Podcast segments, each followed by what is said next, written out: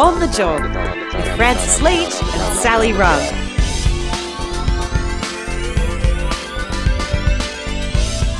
On the Job, the podcast all about making your working life better. My name is Francis Leach. My name is Sally Rugg, and for this episode, everything I say will represent the views of my employer.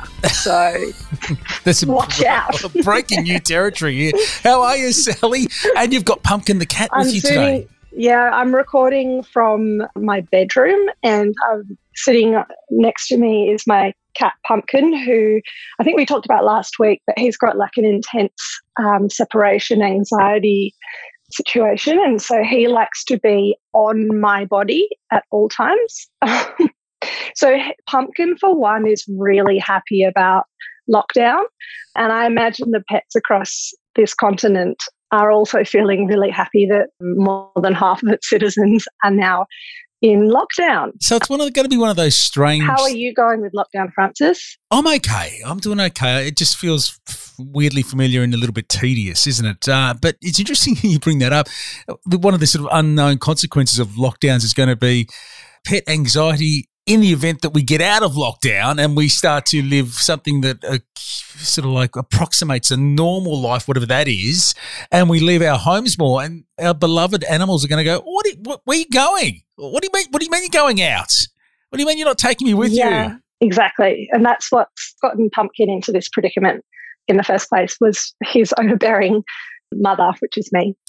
hey, um, do you know what was released this week that I found really motivating? Was the um, modelling from the Doherty Institute around vaccines and a roadmap out of here. What was in it that made you your heart skip a beat? Yeah, I mean, I don't know about you, but like I am very task oriented. Um, and I really like a plan and a goal. And I like things to have like really clear edges that quantify the mission at hand, I suppose. And so, you know, within the last week, the Prime Minister stood up and talked about this modelling from the Doherty Institute that mapped out, like, right, this is how many people we need to be um, immunised and then we go to this step. And then at 90% we go to this step. And i love that shit like that is the, the glimmer of sunshine for me because it's sort of like even though it's been catastrophic and even though this should have happened 12 months ago finally we have a plan and I have become obsessed with it. Like I want a leaderboard on how that plan is going across the country. I think it's really great. Is the big challenge going to be holding uh, this particular leadership to account for any sort of plan that there are benchmarks by which we go, okay, you said we're going to be at point A at this particular time and we're not. So why not? And what are the consequences for doing that? Yeah, certainly. And I don't think that is unique to this particular predicament, but is rather sort of the circumstances that we live under every day of the week here. But um, I, I certainly feel really motivated by it. I feel really motivated by hitting 80% as our first target because that's so far off where we are now. Which sounds like it would be demotivating, but it's really put a sort of fire under my bum in a sort of like healthy and motivating way, not a sort of like, oh, go to the doctor quite kind of way. Um, because I think it's really, uh, yeah, I think it's really motivating for people to understand like where we need to be and just how far away we are from that. I'm feeling good about it. Yeah, as long as we can see where we've got to get to, we've got half a chance of getting there. Uh, today's episode, Sal, is all about something we've been doing for a while, and that's living at home and, and working alone, or living alone and working at home.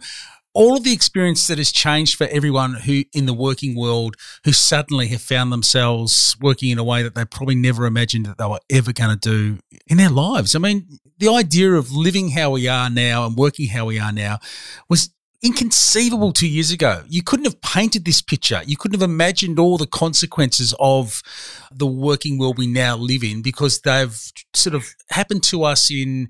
It's unprecedented. Our generation in particular hasn't had this sort of disruption in our lives when it comes to the world of work and our personal lives in, in the way that we are at the moment. And uh, it just makes for a fascinating conversation about how people have reorganized their lives, how they're managing, uh, what they've learned about themselves, and what they're looking forward to once this thing sort of passes through and we emerge on the other side. God knows in what sort of form or shape it takes, but it'll be different again. Yeah. And you're obviously completely right there because you usually are. But I think one thing I'll add is that I think it's been completely unprecedented for people who are able bodied and have full health. But um, for people who live with a chronic illness or a disability that keeps them at home, you know, this has been life as standard for quite a while. And I remember when the first lockdowns were beginning, it was actually people from chronically ill communities and disability communities who are like, hey, yeah, we, we get it. And let us share some tips with you. But on the whole, like, you're completely right, of course, that for an entire population, either to have to stay at home or to have to do their normal jobs, whether that be in service delivery or goods delivery or anything else, and do that at this heightened risk, it's completely different. Well, we're going to meet two people now, good friends of the union movement and uh, and people who are working at home, living alone, and talking to them about the, the way they're navigating all this in just a moment. Michelle Myers works for one of Australia's finest unions, the Maritime Union of Australia, the MUA, and good friend Damien Smith, good friend of mine who uh, is a consultant to a number of tech startups and has been involved in the union movement for a long time as well. He's going to join us on the other side of this to talk about living at home and working alone. On the Job with Francis Leach and Sally Rugg. On the job, the podcast all about making your working life better. So we're all at home, we're all trying to work, no longer going into the office, bustling on a train or cycling in amongst the traffic. We are stuck at home doing what we need to do. So we thought we'd talk about that. Michelle Myers is with us. Michelle uh, works for the MUA, uh, the uh, Maritime Union of Australia. Uh, pretty hard to uh, go out and talk to people on ships when you're stuck in your lounge room, but she's doing her best anyway. And Damien Smith uh, has been a, a, good friend of mine for a very long time. He's a consultant to a number of tech startups, and he's got the same sort of problem. Can't go out and meet people and dream big dreams when you're stuck at home. Michelle, welcome.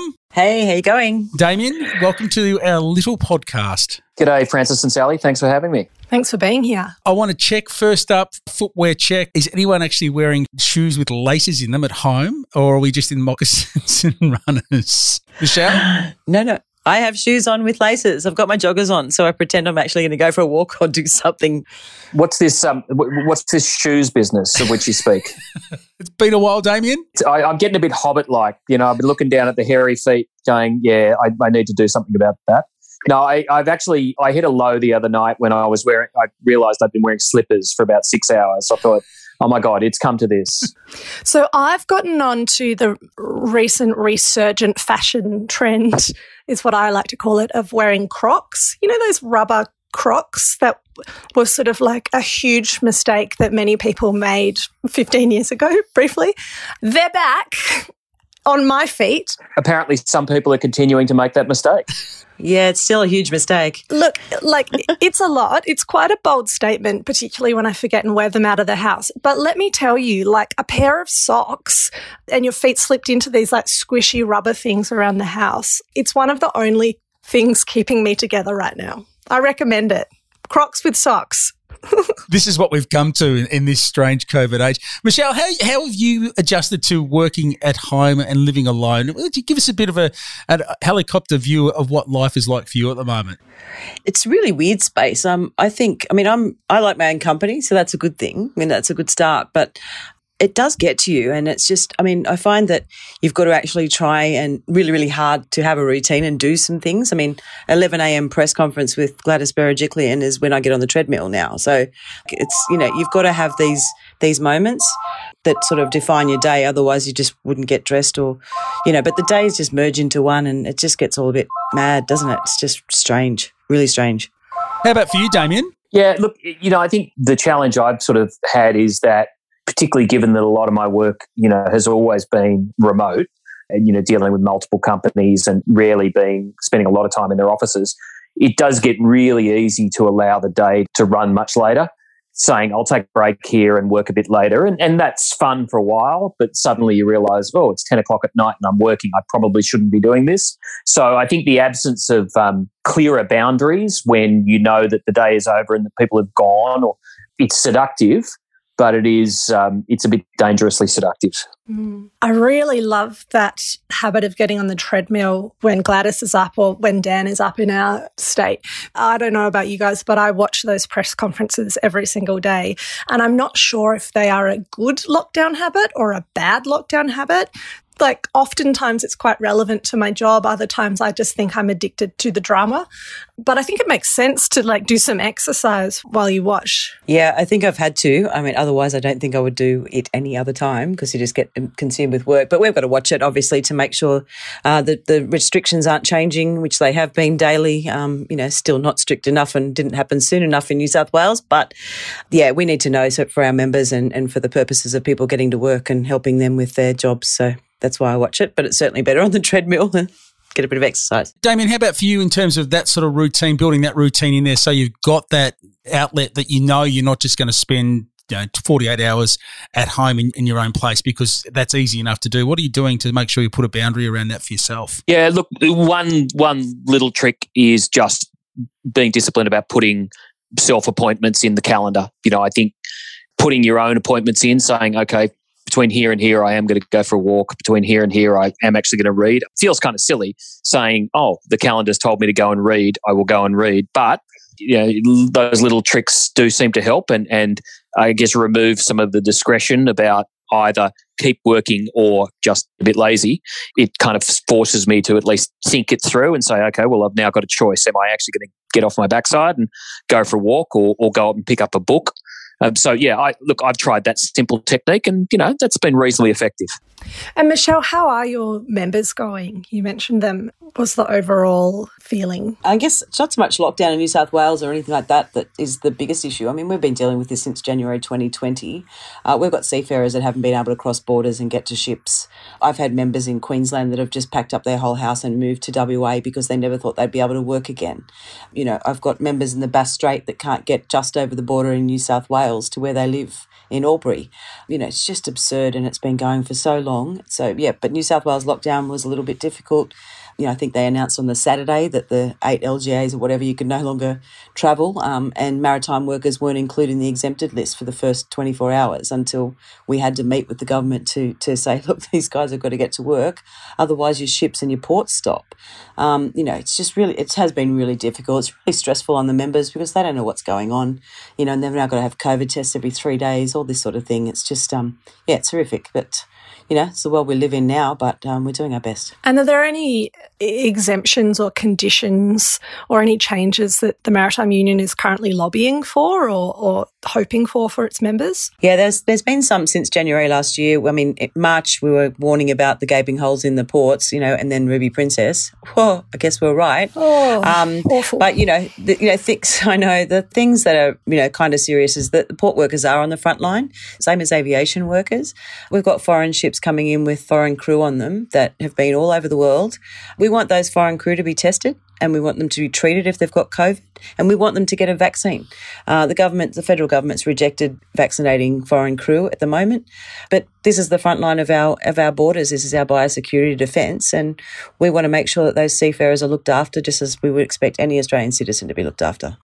Damien, can I ask you about how you deal with the news and the information? Because it's easy enough now. We've all talked about this. You go and watch the press conference. That can be an hour of your day. Then you'll flick over to some commentary, and then you might read a column, or you get on your Twitter feed and you sort of death scroll through that and you start to get obsessed with what people are saying and you know what opinion makers are saying about what's going on. How do you make sure that you can snap out of that and, and not be drawn into that world and just get lost in recrimination and anger about what's happening? Look, interestingly, that's where I've found work a bit of a savior you know, for my sins, I'm what passes for old with a lot of the companies that I work with. Mm. And so there is, I guess, a requirement to almost have a little bit of perspective on some numbers. You know, I'm dealing with people for whom the daily change in numbers is everything they care about. And I'm, you know, needing to say to them, look, don't overreact to yesterday good, today bad. And more to the point, if we think the company is building the right products, let's stick to that and not jump around short term. So I think if I weren't doing that for a living and pretending to be old and wise, I think I'd probably fall into that trap. Um, thankfully, having people who I provide some guidance to actually helps me get out of myself and actually have to provide a little bit of perspective. And you, Michelle, do you find that as well? Oh no, it's your job in a way to be locked into the mainframe of the news, but also from a personal level, living alone and and you know not wanting to sort of like just be absorbed by that as your main focus. How do you make sure that you put a boundary around that? I think you've just got to switch it off. You, you have to just go back and, like what Damien said, you've got to go and just, you know, continue on and do the work that you've got to do and switch it off. There's certain people that you'll find very quickly you need to mute on Twitter. Um, you just need to stop seeing what they're saying because, yeah, it's just, yeah, it doesn't help anyone. I um, thought you were going to say you, will notice very early on that there are certain people that you need to mute on Zoom meetings. And I was going to be like, oh, yeah, I feel that. There's certainly that too, Sally. There is certainly that too. We thought Zoom was great last year, so not anymore. Yeah. I mean, I've had several incidences on Zoom. The worst is when you think that you're muted. And for me, it's always sort of like in a not a super serious meeting, but a sort of like professional setting, I'll realize I'm not muted and start sort of talking in a tiny baby voice to one of my cats, like, which is always sort of like, you know, my team will be like, Are you okay, Sally? So what you're saying is the unmuted Zoom call is now the accidental reply all. Oh my goodness! Yeah, exactly. what do they call it in journalism? Is that um, the hot mic? That's it. Yeah, I've had the opposite. I've had a bunch of um, cold mic incidents where I've just been blurting away while on mute, and people have just been trying to attract my attention, and I've literally just been flapping my gums with literally no sound coming out until I've realised, oh, that brilliantly constructed three sentences of mine went nowhere and now I can't remember it. Some of your best work's on mute. Exactly. Some of my best work. Dis, dis, and yeah, if I said a smart sentence and it was on mute, did it ever really happen? Yeah. Your colleagues are sitting around saying, wow, we're really happy for you, Damien. Or we are very sorry that happened. Yeah, I'm waiting for the translators, exactly, the sign translators to, to come in for me at that point. Well, we've got to say the sign translators have been some of the stars of the pandemic. Legends. Incredible job. They do an amazing job. And they come in all sorts of shapes and sizes and uh, expressions. Like some of them are incredibly animated. And you go, you end up not really knowing what they're saying with their hands, but you're listening to whichever talking head is talking. But I'm watching he or she with hands and voice and face and going, that's awesome. I don't know how they do Brad Hazzard. I really don't. he'd be tough. He'd be tough to follow. The interesting thing about, well, one of the many interesting things about um, Auslan sign language, and I don't know if this is the case for, you know, sign language from other countries and backgrounds. So, people, you know, feel free to correct me on this one. But um, with Auslan, people are get their own name, like you, the sign for what your name is. People give that to you. So, like, someone would have to sort of say what Sally Rugg is, although it would just be sort of like the sign for what what I am. And I think that's like really nice. And yeah, it's not like everybody called Rebecca has the same sign. Like individual people have the different sign that is their name. And I don't know what Brad Hazzard's is, but I would be eager to learn. is it just a, a, shrug and a sort of like an, a raised eyebrow? We've got a few names for him too. I think an, an overused sporting metaphor probably that seems to be the go go for the week. now, can I can I can I ask you about the other stuff, the good stuff of work that we're not having? So whether it's going for a beer after work with your mates, or you know having a laugh in the office, or all of those things, or being out on a job and and being out in the open and enjoying those environments. Say, for Michelle, that you you would um, working with the MUA, for instance. What are you missing the most about the external world of work, Michelle, that that you don't have at the moment? Definitely the pubs definitely going for a drink in the pubs and traveling. I mean, we would normally, I, well, people used to think I lived in Melbourne. I was down there that often and just meeting people and having big group meetings and then going to the pub afterwards and solving all the problems of the world over a Jack Daniels. That's what I miss the most, probably. My cats don't like Jack Daniels. It's very boring here. Damien? Uh, look, yeah, I think I'm involved in a couple of um, recruitments at the moment, trying to hire a couple of senior people. And you know, I've just realized how astonishingly hard it is to get to know someone purely over Zoom. So I, you know, I, I, get involved a lot in recruitment and there's a lot of things you can learn on paper and there's a lot of things you can learn from a Zoom chat. But the idea that I can't go for go for a cup of coffee with someone and just sit with them for an hour or so over a cup of coffee and find out a little bit more about them as a person. That actually troubles me. Um, you know, I'm really struggling with a couple of recruitment roles at the moment because I, I, just don't feel like I'm getting to know these people. So yeah, I really, really miss that. I just, you know, I'm a big believer in nine times out of 10, there's most problems can be solved if you go and have a cup of coffee and have a chat and not a meeting, not something formal. Just let's go and have a chat. Let's talk like two people. And I don't feel like I'm getting the chance to do that. So that I really miss. Yep. And, uh, and, and not so much the Jack Daniels, but yes, certainly a beer. Can I also ask about home life when it comes to preparing the end of the day and your leisure time? How do you demarcate that, Damien? What do you do? Because I found at the start of my, my, first lockdown that the way that we would demarcate it was you would have a beer, like you know, on a Monday night. That, mm. that was that was because you couldn't go out. And remember, we were mm. under curfew as well uh, for the first time. Mm. You just were stuck at home. So the way that you ended up demarcating it was like it's you know it's beer o'clock, which is kind of nice once or twice a week is probably okay, but we ended up doing it nearly every night, which isn't great. But that was the way that we sort of made sense that the day ended and we put a full stop on the day so that we didn't just keep working through. Have you got rules around how you're doing that? Yeah, five o'clock walk, unless someone absolutely has to have a meeting.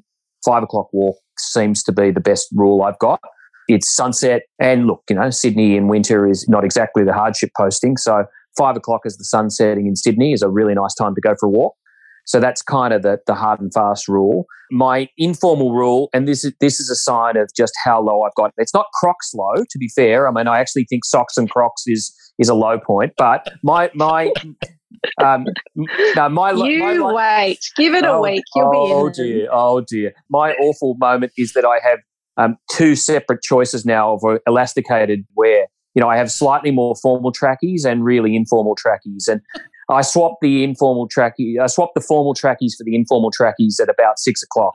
so six o'clock, the Kmart trackies come out, and that actually seems to signify that the day is over.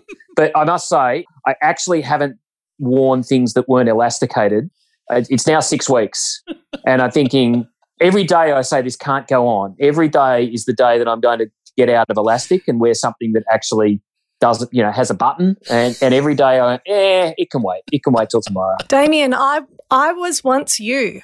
I was what like I was you this time last year and we stayed in lockdown for 3 months and now I'm in socks and crocs. All I'm saying is do not judge people for being slightly further down the line because you are on that pathway my friend oh dear, oh dear. Well, actually, yesterday, my earworm. Yesterday, I was I felt I was being mocked by FM radio because I was a, a quick drive in the morning to go and get some stuff, and the FM station um, blasted out ZZ Top, sharp dressed man, and I thought, well, I'm literally being mocked by an FM radio station here. It has been now two months since anyone could even vaguely describe me as a sharp dressed man.